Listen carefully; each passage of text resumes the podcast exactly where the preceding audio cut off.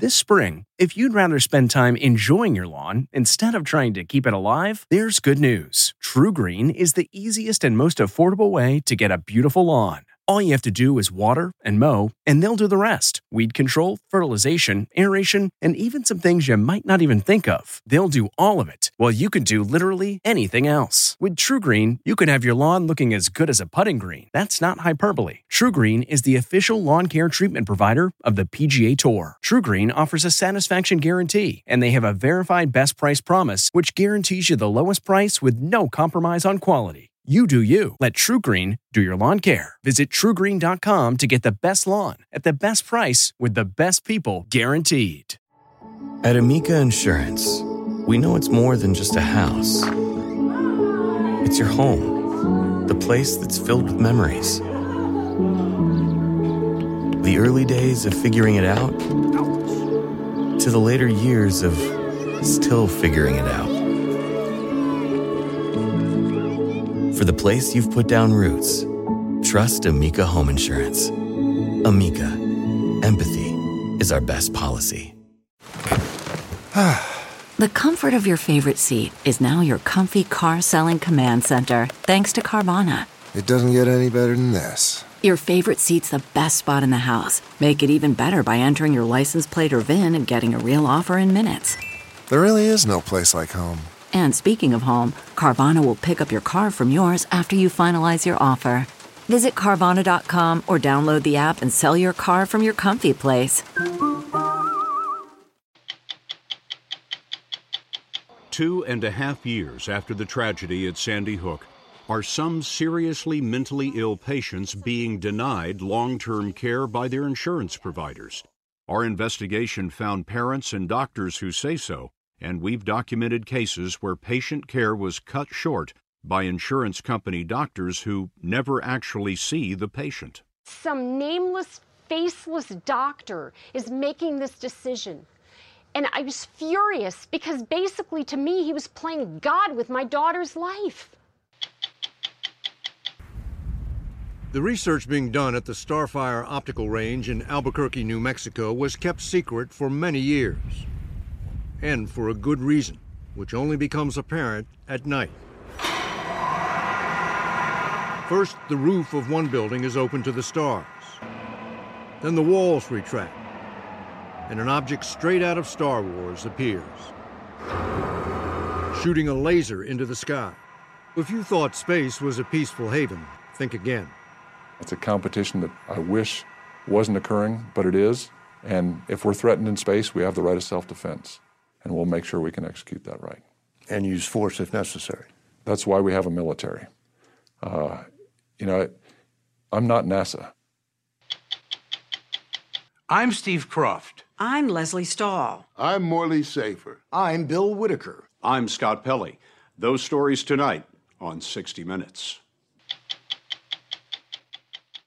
Most people are trying to find more time every day to get things done, so you can't let trips to the post office slow you down. Now you don't have to thanks to stamps.com. With stamps.com, buy and print official U.S. postage right from your own computer and printer. Stamps.com will send you a digital scale that automatically calculates the exact postage you need for any letter or package, any class of mail. You'll never waste valuable time going to the post office again. Do everything right from your desk with Stamps stamps.com. Print the postage you need, put it on your letter or package, then just hand it to your mail carrier, and you're done. Right now, use the promo code 60 Minutes for this special offer. A no risk trial, plus a $110 bonus offer that includes a digital scale and up to $55 of free postage. Don't wait. Go to stamps.com. And before you do anything else, click on the microphone at the top of the homepage and type in 60 minutes. That's stamps.com. Enter 60 minutes.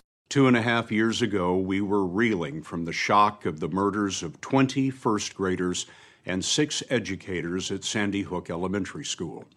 Since then, we've learned that the killer suffered profound mental illness his parents had sought treatment, but at least once their health insurance provider denied payment.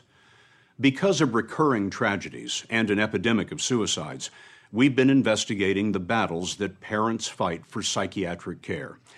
As we first reported in December, we found the vast majority of claims are routine, but the insurance industry aggressively reviews the cost of chronic cases. Long term care is often denied by insurance company doctors who never see the patient. As a result, some seriously ill patients are discharged from hospitals over the objections of psychiatrists who warn that someone may die. In the pictures, there's no sign of the torment of Catherine West, but by the age of 14, she was wasting away, purging her food. Nancy West, Catherine's mother, was told by her doctors that the bulimia was rooted in major depression. In fact, prior to the eating disorder, she was cutting. So there were self harming behaviors from, um, I would probably say, at least 12 on. To stop purging, she had to be watched round the clock. Her doctors prescribed treatment that could cost more than $50,000 at a hospital for 12 weeks. The insurance company stopped paying after six weeks? Six weeks pretty much was it for them. They were done. And if you know about a mental illness, you don't cure a mental illness in six weeks. The health insurance company was Anthem, second largest in the nation. An Anthem reviewer found Catherine should leave the hospital because she had put on enough weight. Her doctor warned that she was desperate to shed those pounds. They were telling the insurance company she needs to stay here. She needs more long term treatment. She isn't ready for this. The insurance company overruled the doctor. Catherine West came home as an outpatient. Well, I was texting her, no response. I got home at 12:30 that day, and I found my daughter in bed. She'd been gone for hours. And I just remember running through the house screaming. I couldn't believe it. My beautiful girl was gone. She was gone. Catherine was dead at the age of 15. As her doctors predicted, she'd been purging again, which led to heart failure. Did it make sense to you that a doctor at the insurance company was making these decisions based no. on telephone conversations. No, they didn't observe my daughter. You're talking about a psychiatrist, a pediatrician, a therapist who observed my daughter on a daily basis. But some nameless, faceless doctor is making this decision. And I was furious because basically to me, he was playing God with my daughter's life. The kind of review that resulted in the discharge of Catherine West works like this. After a patient is admitted, an insurance company representative starts calling the doctor every day or every few days.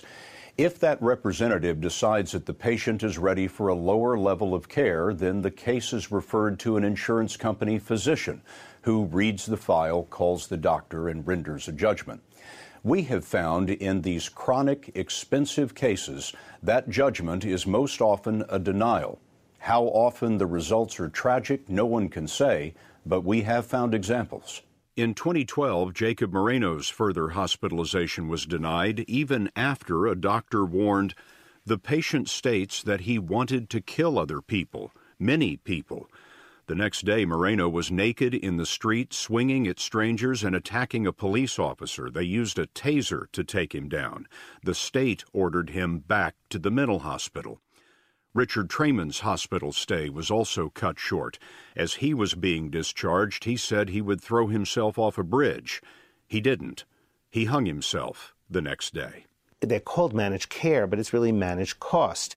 Dr. Harold Koplewicz knows insurance review calls well. He's a leading psychiatrist and founder of a research organization, the Child Mind Institute. When I was running an inpatient unit, I would have to literally speak to a clerk on the phone to say, I need approval for this patient to stay here another five days. And they would say to me, Well, is the patient acutely suicidal or acutely homicidal? Well, not right now because he's in the hospital. We took the knife away, we took the gun away, we took the poison away. And they would say, well, then why does he have to be in the hospital? I, I, you, you think to yourself, am I in, this is Oz? The insurance company wants to send him home. Well, it's a lot cheaper in the short run.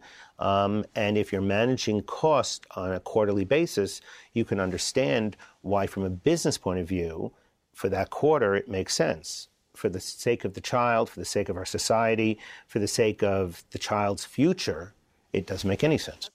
Of all the cases we looked at, one of the most revealing was Ashley's. She suffers from bipolar disorder. In 2012, I had had a suicide attempt. I couldn't find a way out. Was this a cry for help, or did you want to die? This one was real. I was alone. I tried my best. Ashley's mother, Maria, asked us not to mention the family name. One of the doctors told me on the phone, I'm really sorry, but you will probably bury your daughter. In 2012, Ashley was in the hospital for the fourth time that year. They thought they had taken away everything that could hurt her, but she smashed her cell phone and cut her wrists with the glass. What did that tell you in terms of the treatment that she needed? It told me that she needed long term treatment to survive. Maria says that Anthem recommended treatment at Timberline Knolls, a residential facility. A doctor said Ashley needed 90 days, but after sending her to Illinois from California, Anthem denied payment after six days, saying that Ashley could be safely treated with outpatient services. Did the people at Timberline Knolls believe that? That no, she, they she was well now? No, they absolutely didn't believe it. They gave us the option of paying $22,000 for to complete the 30 days. And it, that we there wasn't a chance that we could do that. Now, look at how Ashley's care was denied. This log shows Dr. Tim Jack, a psychiatrist working on behalf of Anthem, called Ashley's doctor three times in 32 minutes. One call was disconnected. He left two messages. Dr. Jack waited 22 minutes for a call back and then denied coverage. From the first call to denial, 54 minutes speaking to no one. Why so fast? Well, it may be in part because many insurance doctors are paid by the case. Dr. Jack is a contractor who gets $45 per patient. In court records, Dr. Jack says he does 550 reviews a month. So, working from home, that comes to $25,000 a month. We spoke to 26 psychiatrists from across the country, and every one brought up Dr. Jack's name. Some called him Dr. Denial. This is a recording of Dr. Jack telling a physician that a patient's level of care should be lowered. Because given what his current progress is and his current symptoms are, he can be managed at a lower level care as effectively as in an intensive outpatient program. And you know, doctor, I just want to say that I've spoken to you in so many different occasions and with so many different clients, and I've never really had, um, you know, a, a positive outcome as far as authorization from you. So I just needed to bring that to your attention. This is not a personal matter. And, I understand, you know, sir, it- but it, the, the, the client appears to meet the criteria. So We found Dr. Jack's denial rate averaged 92% in one six month period in 2011, but that was typical among 11 reviewers contracted by Anthem. Some of them had denial rates of 95 and 100%. What's the impact on a family after a phone call like that? Devastating. Catherine Trapinski is a lawyer who represents patients. She does not represent Ashley's family, but she has filed suit against Anthem and other insurers. There's untold suffering, and the family is usually left in the very difficult uh, position of either paying for the care out of pocket, which is tens of thousands of dollars, or they say no to their loved one, to their child. Anthem says that the reviews are checked by a supervising doctor, but when we obtained Ashley's denial letter, we found her review by Tim Jack, MD, was supervised by Timothy Jack, MD. So he signs the documents twice. Uh, yes, except that he doesn't actually sign them himself. It's a robo signature. Dr. Jack has acknowledged an Anthem computer put his name to letters that he does not see and on cases he didn't review. It suggests a layer of review that's not there because uh, the signing doctor uh, is described in the letter as having made that coverage determination, and he didn't. We've tried to reach Dr. Jack in calls and a letter. We stopped by his home, but he declined to speak. Catherine West and Ashley's parents gave us permission to ask Anthem about their cases.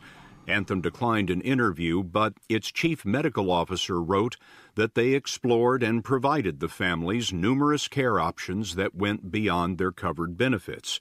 He goes on to say, Successful outcomes require a partnership between patients, families, medical professionals, and health plans. For the insurance industry's view, we found Anthem's former California medical director, Dr. Paul Keith. He retired in 2014 after years supervising Anthem reviews, including those of Dr. Jack. He told us that too often insurance companies are abused by care providers. Doctors will spin the clinical information. They will make things appear more serious than perhaps they are because they feel strongly the patient needs this level of care for a little longer. So you do have a somewhat adversarial relationship between the reviewer and the attending physician. You're saying that the doctor will overstate the case to get the insurance company to approve the claim? Unquestionably, that, that happens. Not all the time, uh, and I and I would you know I've been doing this for you know, uh, over 30 years. You describe these conversations as adversarial. Is that best for the patient? Well, it's like our legal system. Um, if you if you each side does a good job in presenting their case and asking the right questions, you ultimately arrive at the truth. But these can be life and death decisions, and you don't know till it's too late. I can not offhand think of a situation where a decision was made to discharge a patient from a hospital and some terrible consequence occurred soon thereafter. Um, I'm we, sure it happens. We found quite a few.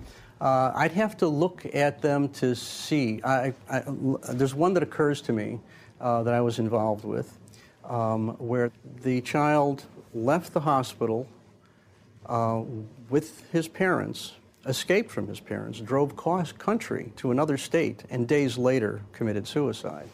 Um, keeping the, that individual in the hospital longer is not likely to have made uh, any difference. I would have to imagine that the parents would say if you'd kept him in the hospital, he wouldn't have been in another state killing himself. Parents become fearful that if they leave too soon, the same thing's going to happen that may have happened on previous occasions. But you can't keep an individual in the hospital forever. So, to the parent who says, the insurance company is just trying to get my child out of the hospital, you say what? Uh, it's half true. Uh, the insurance company may very well want that child to go to a lesser level of care, but money is not the basis for the decision a lot of people watching this interview are going to have trouble with the idea that insurance companies are not trying to save money. Of course, insurance companies are trying to save money. There's a lot of treatment that is not medically necessary that is provided, and that is a waste of healthcare dollars, and the resources are scarce. Ashley's family hired a lawyer and appealed to the California Insurance Board, which overturned Anthem's denials. Now, she is in treatment for bipolar disorder, treatment that may last a lifetime. After Catherine West was buried, her mother filed suit against Anthem. After the mass murder at Newtown, the state of Connecticut's Sandy Hook Commission studied mental health. In its final report, it says the insurance review process is a formidable barrier to care, and it recommends a state agency review all denials. Welcome to Play It, a new podcast network featuring radio and TV personalities talking business, sports, tech, entertainment, and more. Play it at play.it.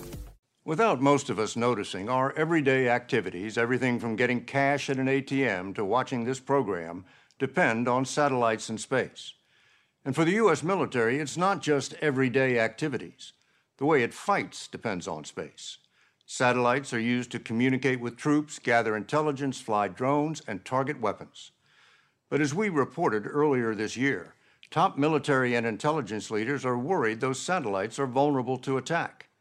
They say China, in particular, has been actively testing anti satellite weapons that could, in effect, knock out America's eyes and ears. No one wants a war in space, but it's the job of a branch of the Air Force called Space Command to prepare for one.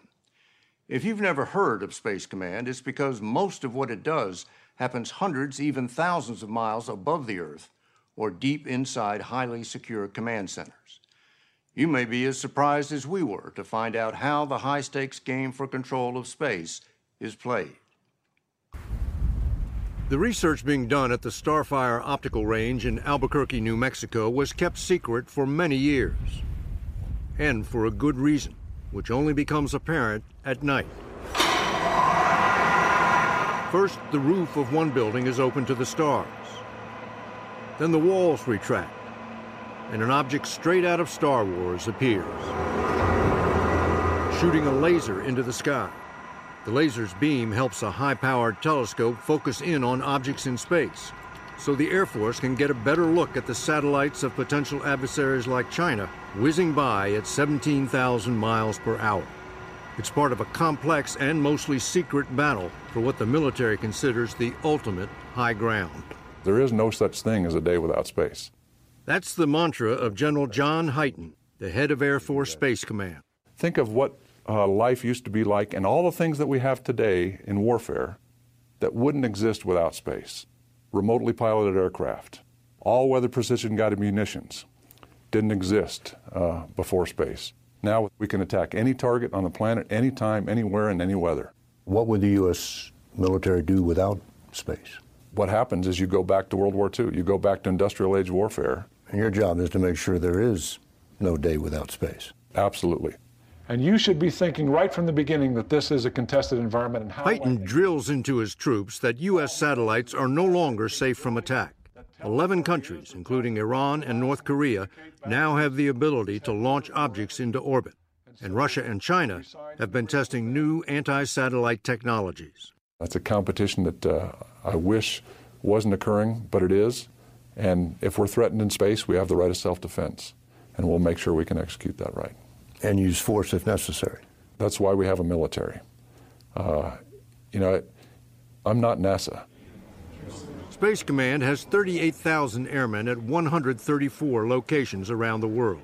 Well, if you look at the United one of their States, most visible missions is to make sure U.S. satellites can always get into space, from launch pads like this one at Vandenberg Air Force Base in California. This is where space begins. If you can't get the satellite into space, it's worthless. I'm a satellite guy, so I get very nervous around rockets because the most valuable thing on the rocket is the top, is the satellite. Because when you have 500,000 pounds of thrust, if anything goes wrong, it's an explosion, it's dangerous, and you lose the capabilities that's on the top. T minus 15 seconds, stand by for The U.S. has more satellites in space than any other nation, over 500 and counting. More than 30 military and civilian launches will take place this year at Space Command bases in Florida and California. Zero. The Pentagon told us it spends $10 billion a year on space, but we found a White House report that estimates the real cost is much higher $25 billion when you count spy satellites and other classified spending. That's more than NASA or any other space agency in the world. Some of those satellites have provided the GPS signals used to direct smart bombs at ISIS targets in Iraq and Syria.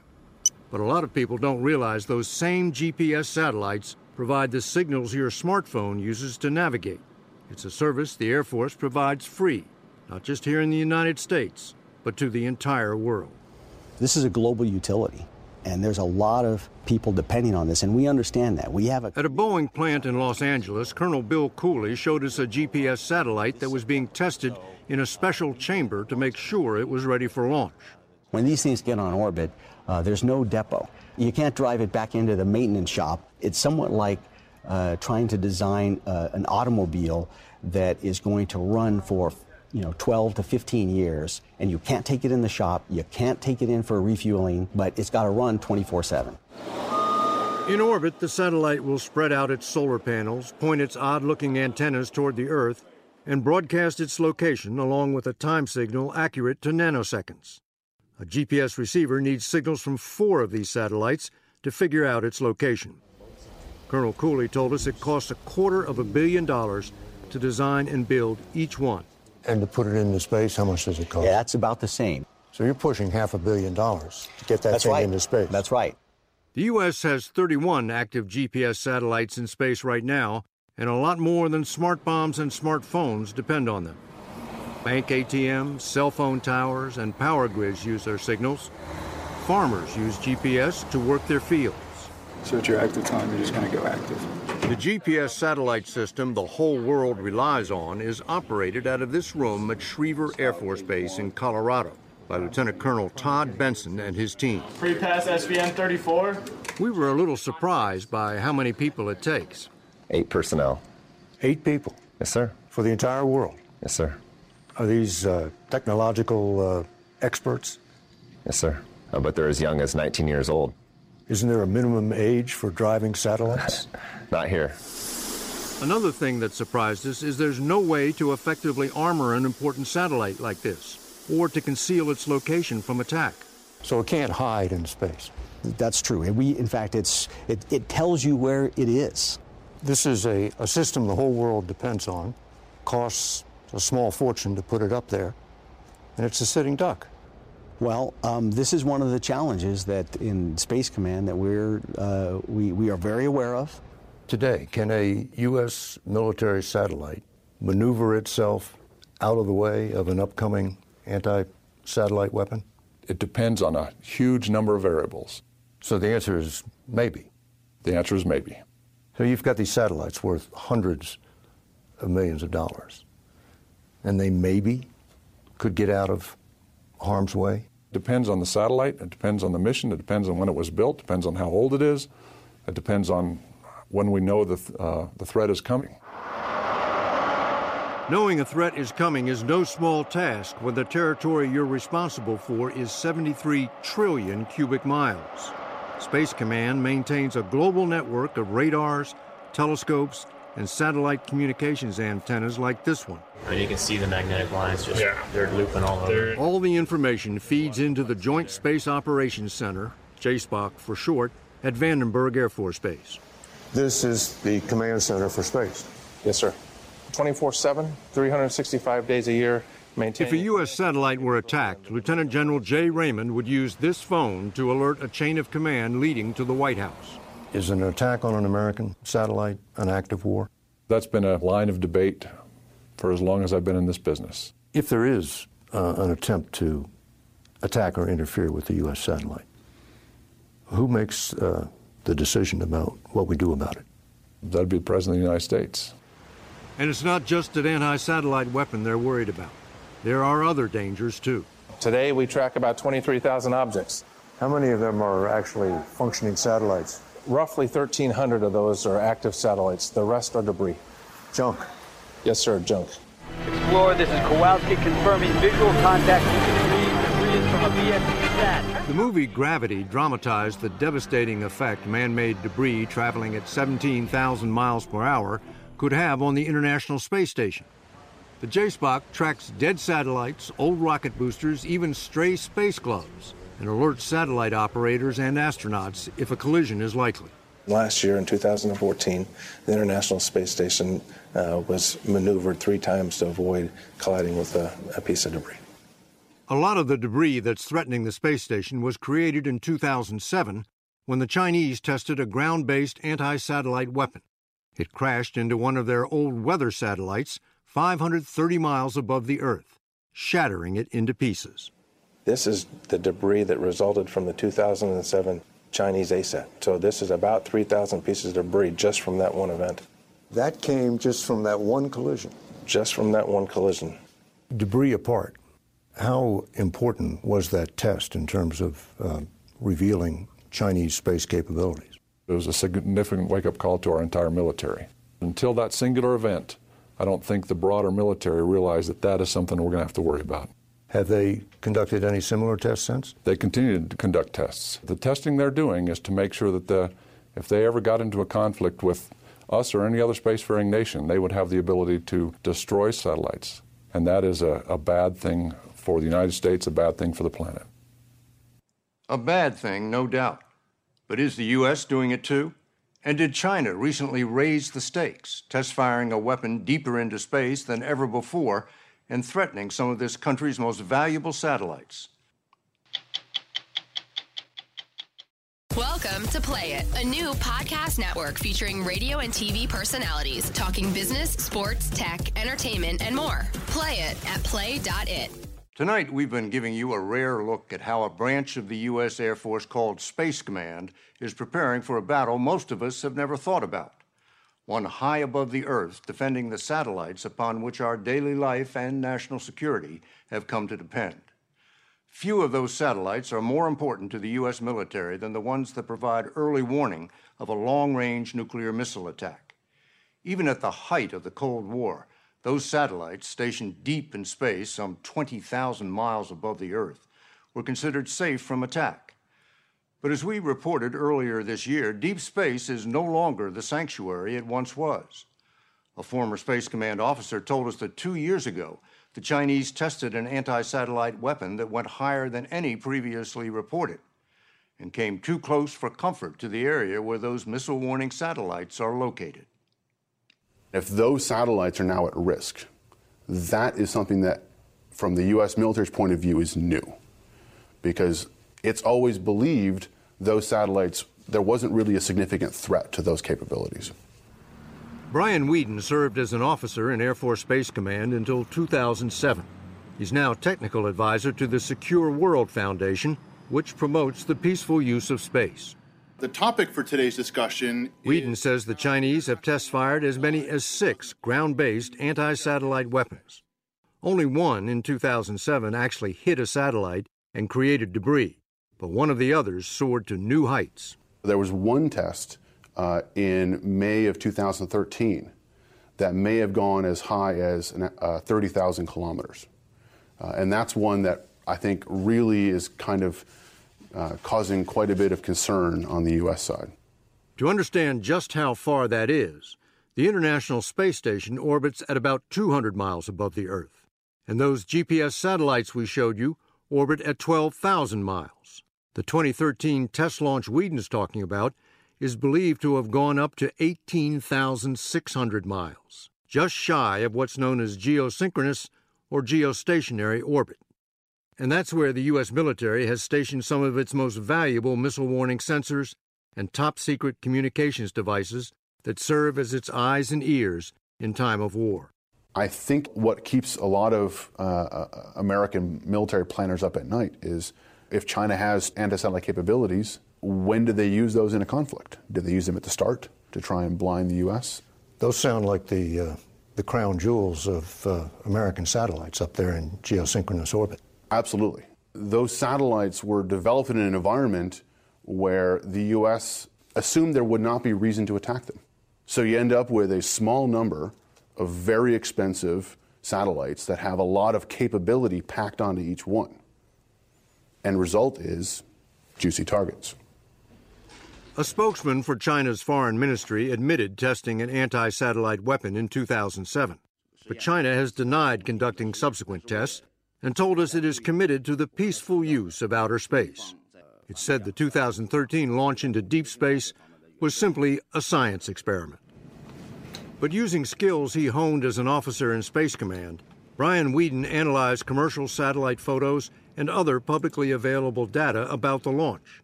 He concluded that science experiment was probably fired into space by a military missile launcher like this. This building was built in the. Uh, General John Hyten, the head of Air Force Space Command, has seen the classified intelligence about that launch. These follow on Chinese tests, how high up do they go? Uh, pretty high. Well, how high is that?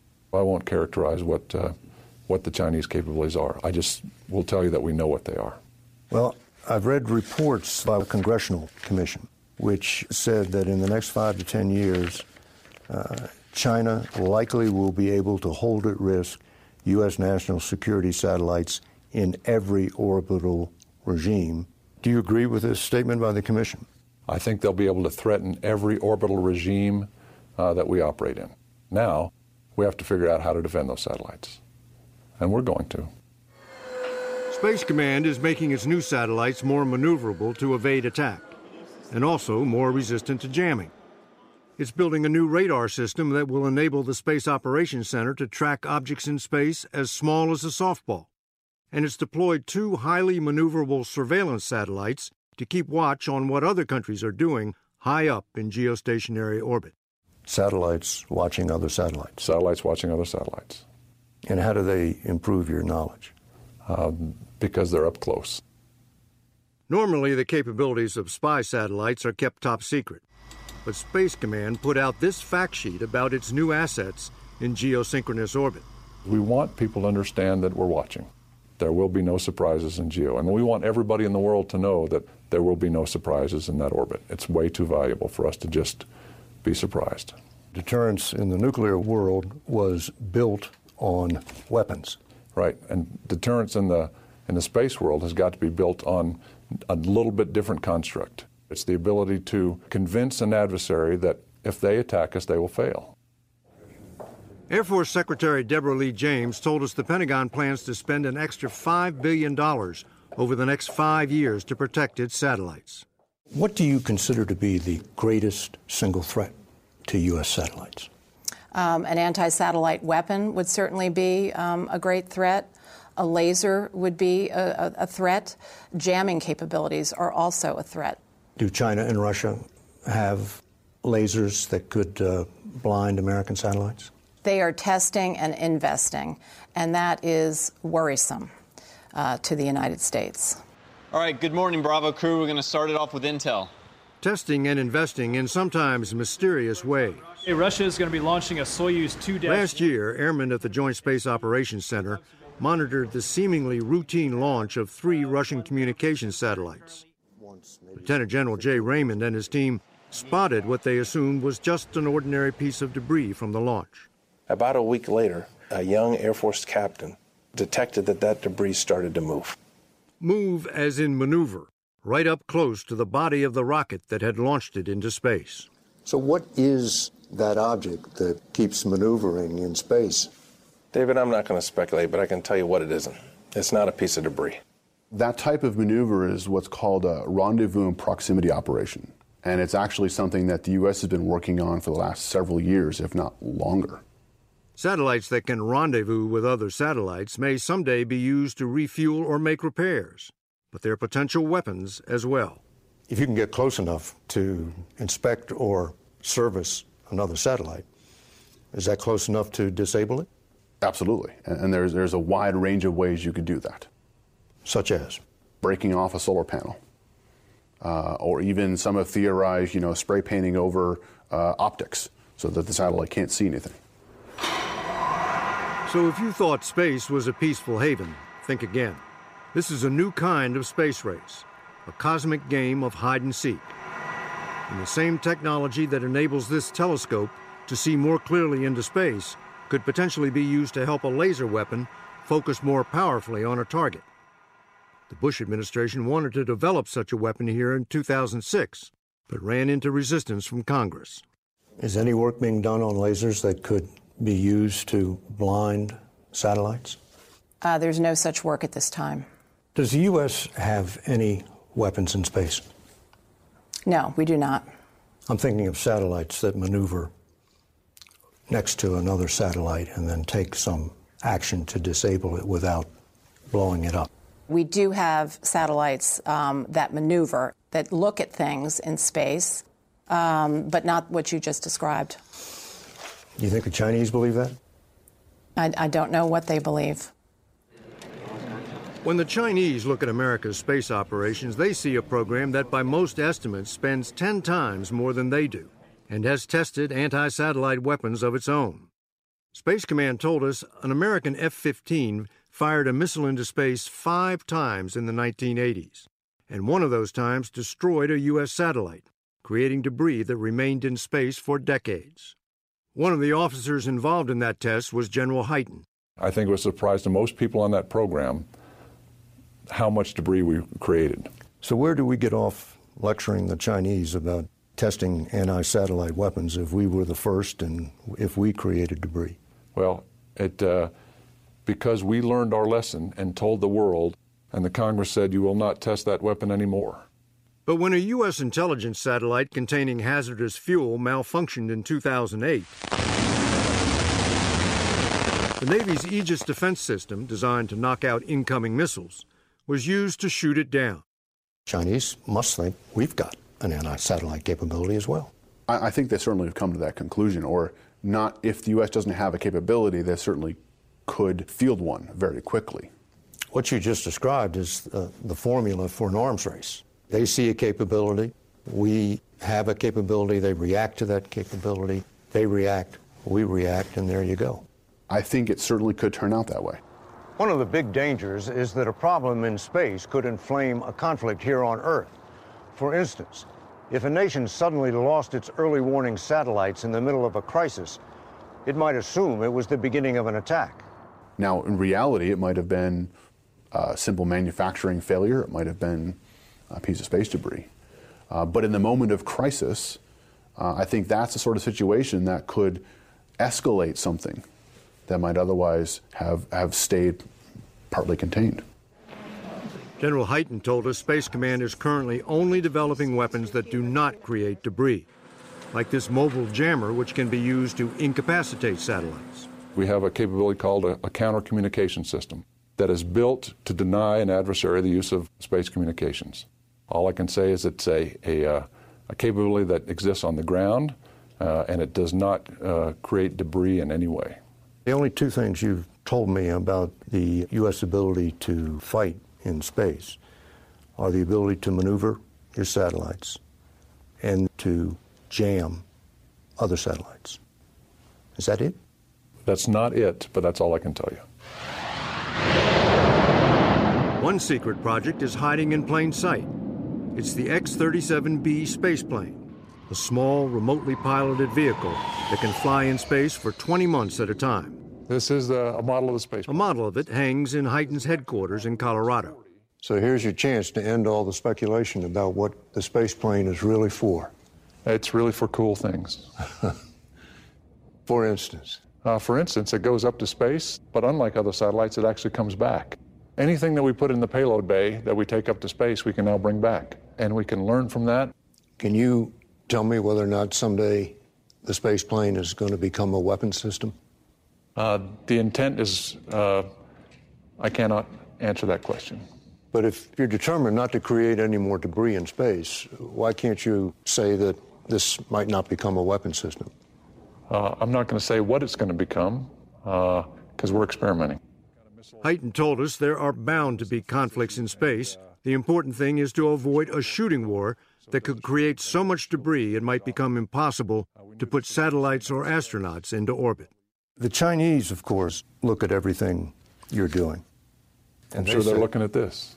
And they say you're developing the capability to threaten them, and that all those satellites are a direct threat to their national security. So why wouldn't they create a capability to take out those satellites? You know, the, the Chinese are also building uh, a very robust exploration program to go to the moon, to explore the stars. They could destroy their entire program by going down the way they are. There's not a shooting war going on out there, but it sure does seem like there is a very high stakes contest going on in space. It is high stakes. High stakes with very few rules. The 1967 UN treaty calls for the peaceful use of space. That sounds nice, but leaves a lot of room for countries to do what they want. Right now, is there any code of conduct for space operations? There is not an agreed upon code of conduct. So it's every country for himself? Pretty much. I'm Scott Pelley. We'll be back next week with another edition of 60 Minutes. When you're committed to raising the standard, you're bound to ruffle some feathers. At Happy Egg, we like to say we farm differently. But in reality, we produce eggs the way people used to by partnering with local small family farmers who raise our happy hens on eight or more acres. Because in our opinion, farming shouldn't be complicated. It should be happy. Choose happy with Happy Egg. Visit happyegg.com and look for the yellow carton at a store near you.